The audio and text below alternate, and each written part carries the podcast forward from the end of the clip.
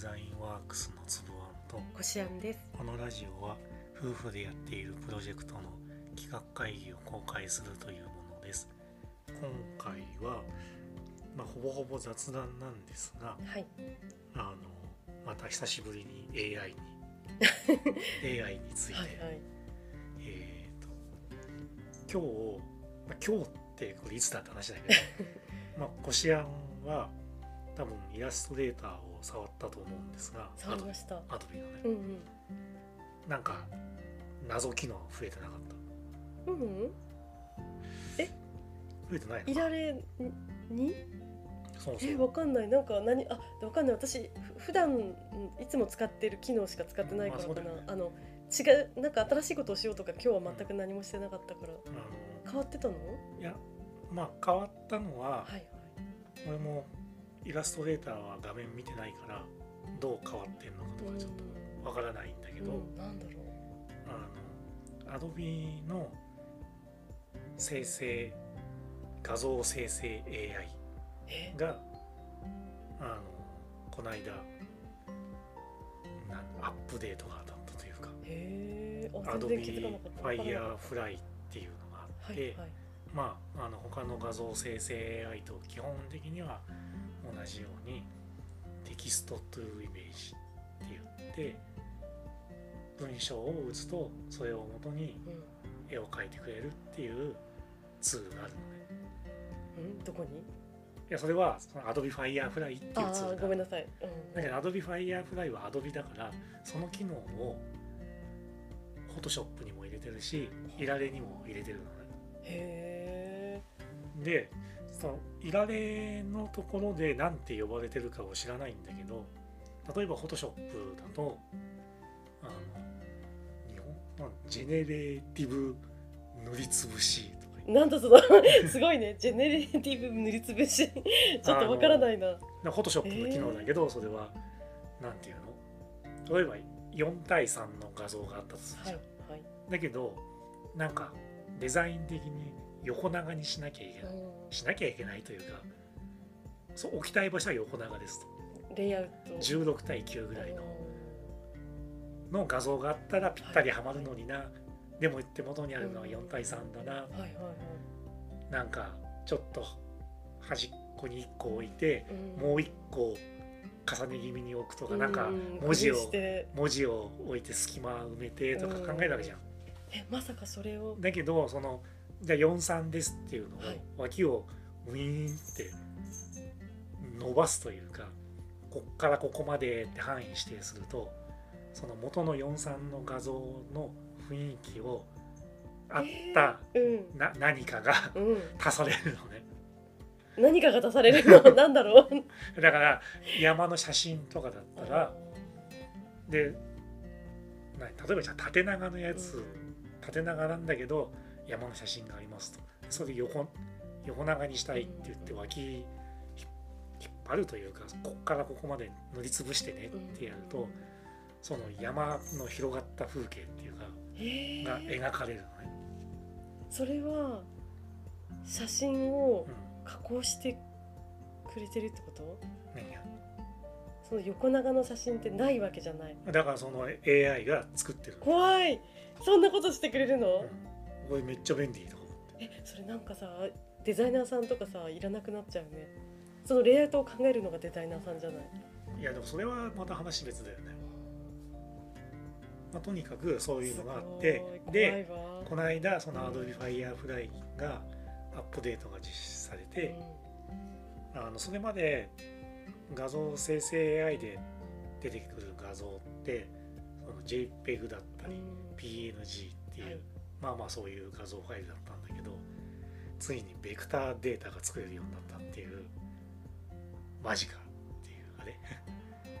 ベベクタあーデんまりごめんなーさい。その辺が私はベベクターデータご存知じゃない？あのあんまり説明しろと言われたらあの、まあ、普通のララスターとベクターってあって、はい。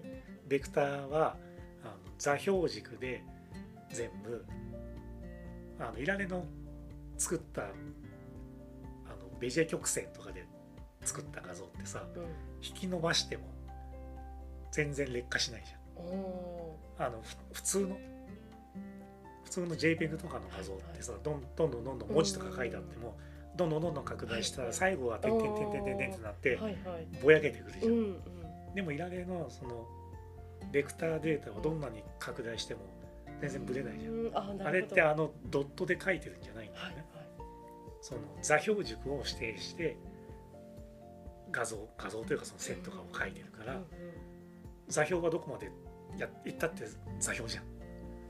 だから劣化しないんだよね。それをそれができるようになったそれを AI でできるようになってでその Adobe の Firefly でできるんだけどその機能がイラレにも入ってるから多分イラレでもその generative 塗りつぶし的な機能があるんじゃないのかなすごいね。あ全然私はでも今日は何も気づきませんでした。まあそれをじゃあどう使うってなってきたらまだやっぱそこは人だよね。でよくねそのデモで流れてたのはなんかプールサイドに人が何人か座ってる写真があるんだよね。それを横にグーって伸ばして、うん。そうそうするとプールサイドもグープールがグーって広がってって、でそこの人がなんか人が増えてんだよね。えまあなんだこれすげえみたいな。それを AI がその作っているそこのひもうそこに写ってる人と同じような雰囲気のやつをまあ探し出して探し出すというか生成してるんだよね。怖いよすごいね、だからあの部屋の写真とかもその元になってる写真は部屋全部写ってませんと。ソファーぐらいしか写ってないんだけど、さらに横を持ってやってグーって引っ張るとソファーの横になんか間接照明があってだからその全体のイメージが。全体の雰囲気に合ったものが勝手に出てくるのね。それ賢すぎてすごいね、すげえ便利。うん、怖いわ。これはすげえわ。なんかわざわざ例えばそのひ引きの写真が欲しいって言ったら今までだったらそれを探さないといけないじゃない。そのどこがその画像のサイトっていうの、ちょっとわかんないけど、それがわざわざ探さなくてもそれを作ってくれるってことだよね、うん。非常に怖いわ。そしていろんな商売がなんか成り立たなくなってきちゃうね。いやだけど、うん。成り立たなくなる商売もある代わりにうん新しい商売も生まれるっていうか、でも結局どこまで行っても AI を使ってそうやって物を作っても最終的に判断するのは人なんだよね、うんうん AI はそのあんまり良し悪しってわからないんだうんよね言われた通りに作ってますって感じだから、うんそのセンスというかその最終的にじゃあそれで行こうって決めるのはやっぱり人であって、そっかそっか。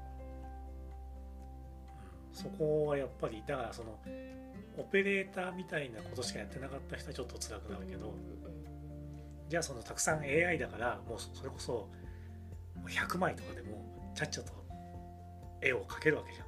うん。でも100枚ある中ででその1枚どれにするって選ぶのはやっぱり人なんだあよね、人間がね。まあ、別に AI に選ばせることもできるけどまあとはいえあの何これ仕事になってくるとさ責任問題になってくるからさ、じゃあ AI に選ば、ね。AI に選ばせましたって言ってもじゃあそれでって決定したのはやっぱり人だから、うん。お前だよねっていう、んん。なるわけで。ね。そこはやっぱり。であとどこだっけ？ちょっと待って。あのさ伊藤園だっけ？はい。ちょっと待って調べる。はい。CM うん。にあ伊藤園だね。えー、知らない。日本初うん。伊藤園が CM に AI タレント起用えー、今じゃあテレビで CM 流れてるってこと？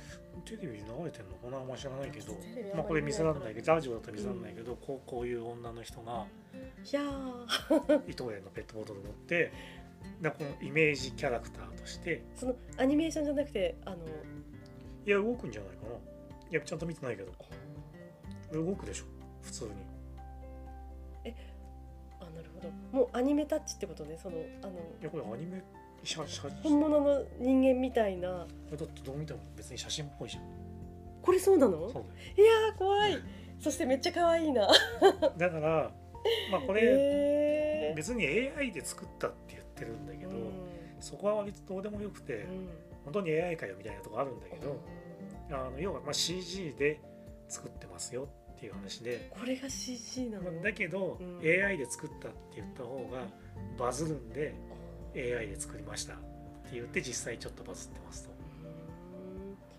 すごい時代だね。怖いわね。だからあのなんなんていうの？見見かけだけ言い方は失礼だけど、うん。見かけが売りのうん。芸能人こそちょっと辛いよね。まあまあね。だからこの CM の仕事とかを奪われる可能性がそうね。めっちゃ高い。だってイさメージもね。だってこの人たち不祥事起こさないしさ、うん不倫しましたとかないしさそうね。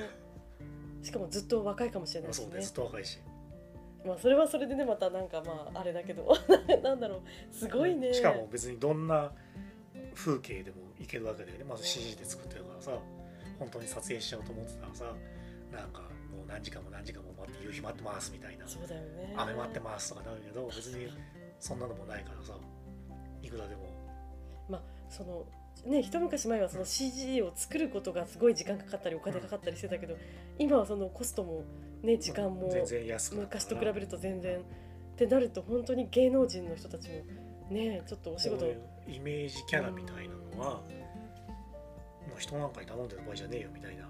いやー。まあちょっとわからないけどでもそこ難しいところで、あのすでに有名になってる人が使ってるあこみんなが憧れてる女優さんがいてその人が使ってる化粧品を使いたいですみたいな、うん。ただ綺麗な人がポツンと出てきても、うんうん。やっぱりそこってもう難しくなるんだよね、うん。なぜならこう美女がうん。大量に生産される時代になってしまったから。ただ綺麗ですだと全もうどこの広告見たってめちゃめちゃ綺麗なもうパーフェクトな顔だしうん。八頭身だしなんか八九頭身なんだか知らんけど姿勢もいいしみたいな。ね歯並びもいいしみたいにうんなるわけじゃん。もう手の打ちどころがない。全部それになってきたら本当にただ綺麗なだけでしょってなっちゃうとやっぱつまらないとかそこに憧れたりとかしないんじゃないかな確かにただただ可愛いねって思うけどね。確かにそのその人がそのタレントさんとか、ね、女優さんが持ってるその、なんていうのパーソナル、まなんだろうなその個性というか、そういうのがどういうことができてどういうのが売りっていうのがすごい重要になってくるね。そうだからそこがないから、ただ綺麗な人っていうだけだと、何のそのアピールにもならないというか当たり前というか,、うん。だ結局なんかぐるっと回ってまた人間に戻ってくるかもしれないしああまあその辺はどうなんだろうね。ちょっとそういうこともあるかもしれないね。そ確かに。こは分からない、まあ、別にでもなんだ、まあ、特にテレビとかそういう映像の仕事だったら、だからその外見だけは常に CG ですみたいなことだってできるわけだよね。うんすごいね。見た目本当は うん。もうなんかシワだらけでシミだらけでとかかもしれないるほどね。でもそれは映像に出てる時はうんもうまあ今だって加工はしてるけど、うんさらにそれがもっとピシッとすげえパーフェクトな感じの 人になって出てくるかもしれないしね、そこは分からないけどまあまあとにかく。まあ、どんどん特にこの1年ぐらいですごい進歩してますと。うでさっき言った通りその当然なくなる仕事もあるんだよね。んで今その画像生成 AI のって結構アメリカとかでも問題になってて、その画像生成 AI を作る時にいろんな絵を学習させうんてますと、うん。うんそこの著作権を無視して勝手に学習してんじゃねえのあっていう。勝手に画風を盗まれましたって言って怒ってる人とかいるんだよね。でもそれをなんだろうわ分けちゃんと分けて理解するって難しいよねこれは著作権があるからダメでこれは著作権がないからいいとかって。で、ねうん。そのこの Adobe Firefly っていうのは著作権問題を表向きはクリアしてますってへいう。この学習データに著作権に触れるものはありませんっえていう触れ込みなのねすごい。だからで商用利用もこれ可能でももうサービスしてるのね使えるのもうで今の時点でわ例えば私が使いたいと思ったら使える。使える。だから普通にへ例えばなんかクラウドワークスとかでなんかイラストの仕事を請け負ってそれをちゃっちゃと仕上げちゃってーいやみたいなことが可能ではある。ー すごい世界だね本当に。まあ発注のコストがどんどん安くなるだろうねだね。普通にやってるのがバカらしく感じちゃうかもしれないね。そっか。とはいえさ何度も言うようにいくらでも量産できるんだけどその一度使ってみれば分かるんだけど結局なんかね思い通りのものなかなか出てこないんだよね。つばんさんもそれをまだやってない？いや画像生成 AI はちょこちょこ使ってるけどやっぱりなんか頭の中でイメージしてるものが出ないんだよね。あー前のあの物語のうん、時もある。ね。そうだしイライラするんだよね。ね。なんか違うなっていう。確かに。でもめちゃくちゃいいよねあのまあ確かにちょっと違うなっていうのはあるけどパッと見うんすごくクオリティがやっぱり高いしすごいよねそれをその短時間でできるって。うん、それはすごいんだけど、うん。まあ、だけどやっぱりイメージしてるものっていうのがなかなか出てこないんだけど、確かそれをうまく出せる人っていうのが多分重宝され始めにて、特に発注仕事だとそもそもクライアントの要望をきちんと言語化してうん。それをその AI にきちんと書かせてうんでクライアントがイメージ通りですって言って受け取ってくれる人。だそこの間に立てる人っていうのがすごい重宝されるよね。クライアントがこういうのがいいです。でその人はあんまり AI そう使ったことないからうん。できませんと。だけどその間に入ってその仕事を請け負った人がきちんと要望を聞いてくれて、ああなるほどイメージ通りですねっていうのをバンバン上げてきてくれたら、また頼みますわ。って確かに確かに。自分でやったらなんか微妙なの出てきちゃうんでっていう、そこがねその操れる人がうん。やっぱりどんまだあのわかんない。もっと先の未来になったらその人間の頭の中になんかチップを入れてうん。そういうなんかコンピューターと直接意思の疎通じゃないけどさできる世界になってきたらまた話は変わるかもしれないけど。怖いわ。でもそうなねそんな遠くない未来にそういうのあるんでしょうねきっと。うんまあまあまあでもうん。しばらくはないから。私たちが死ぬまでにある？あるんじゃない？えー、怖い。まあただ怖い。倫理的な問題があってうん。なかなかできませんすっていう。まあでもその人の記憶みたいなものを移植することはできんじゃないのかなと怖いよ。AI なんかそれっぽいこと言うこの人 その人っぽいこと言うよねっていう、えー。本当は本当は違うのかもしれないけど、うん。でもある程度その人が過去に書き残してきたものとか喋ってきたものとかをどんどんその AI に学習させていくと、まあ、それっぽいことはきっと返してくれるからなんかいる感じが出てくるっていうか。例えばねあの自分の大好きな人がもし、ね、亡くなってしまった時にそういう方法で蘇らせるというかでしかもその過去の本人すら忘れてるようなさ、まあ、全部なんか日記とかつけてるような人だったら、そういうの全部覚え込ませたら、まあ、確かにあの時なんか何十年前にどこどこ行ったよねとかいうのもきちんとその中にあってとかだったら、まあ、それもうほぼ本人だよねみたいな。でまあそれがさ、ちょっとインプットはちょっと難しそうだけどねなんかそのうんまあでも記録に残してたら結構いけそうな気がするよね。でそういう AI で動いてる LINE で会話してたら多分気づかない。普通に返してくれるから生きてるみたいな感じになるよ怖ねい。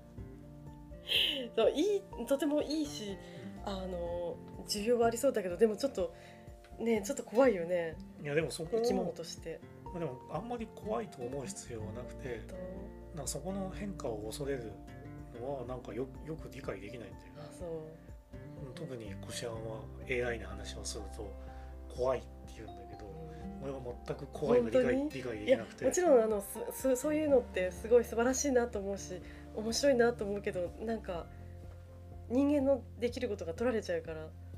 いやなんかそこがなんかよくわかんないんだよね。別にいいじゃん取られたって。え。取られりゃいいじゃんって。別のものがまた生まれるしーなんならじゃあ経済活動は全部 AI がやってくれますだったら人は働かなくていい世界が来るわけでしょ。そしたらそれ別にそれでいいんじゃないのってそれでうまくいくんだったらいいけどな何か何かない？いやわかんないけどだから働きたい人だけが働くみたいな世界が来るかもしれないよね。だって現にもう AI に働かされてるわけだしさあの前も言ったと思うけどなんかその AI で膨大なその天気のデータとか過去の統計とかその人の移動の具合とかわかんないそういうのを全部ひっくるめてなんかその製品の需要みたいなのを AI で判断してるんだよね。でそれをもとそのデータをもとに Amazon に Amazon の倉庫に自分たちの製品を納品してる人たちがいるんだよね。でどれぐらい売れるかってその在庫切れは起こしたくないわけじゃん。うん。だかといって過剰在庫は嫌なわけじゃん。うん。その倉庫代だってかかるわけです。その適切な量を生産して適切な分を納品したいです。でそこのどれぐらいが適切なのかっていうのは AI が分析していろんなデータを駆使して。で最後 最後あれなんだよ。結局じゃあそれが何個必要ですってなって、まあ、機械が作っ工場で作ったりとかするんだけど最終的に人が梱包してな そうなんだよね。人が送ってますみたいな話だから、う実質 AI に使われてるわけじゃん。んななんかでもそれってさ生き物としてどうなの？なんか結局なんか決めたり大事なことを予測したり決めたり指示するのは AI で、その指示に従って動くのが人間って、あまあすごくその方が効率がいいのかもしれないけど、なんかどうなのかなって思う。いやだけどだもう実際そういう世の中になっちゃってるそれは別に怖いとかがそういう話ではないよね。なんかそういうものっていうか。なんか人間なんか脳みそがさ退化していかないの？あのうん長いスパンで考えて、いやしそんなことはない。だってそれこそあの将棋の藤井聡太、うん。あの人はひたすら AI でめちゃめちゃ AI とだけ戦ってる。打ってきてとんでもなく強くなっちゃったなるほどね。誰も誰も止めらんねえみたいなうん。まさに前人未到みたいな状態な。それまでは AI なんてっていう人たちが多かったんだよね。だけどもう子供の時からずっと AI と向き合って。あそんな小さな頃からあれしてたのねすごい。で結局とんでもなく強くなっちゃったから多分人間はもっとその進化するというか余計なことは AI に任せてもっと違うことに脳を使うっていうか。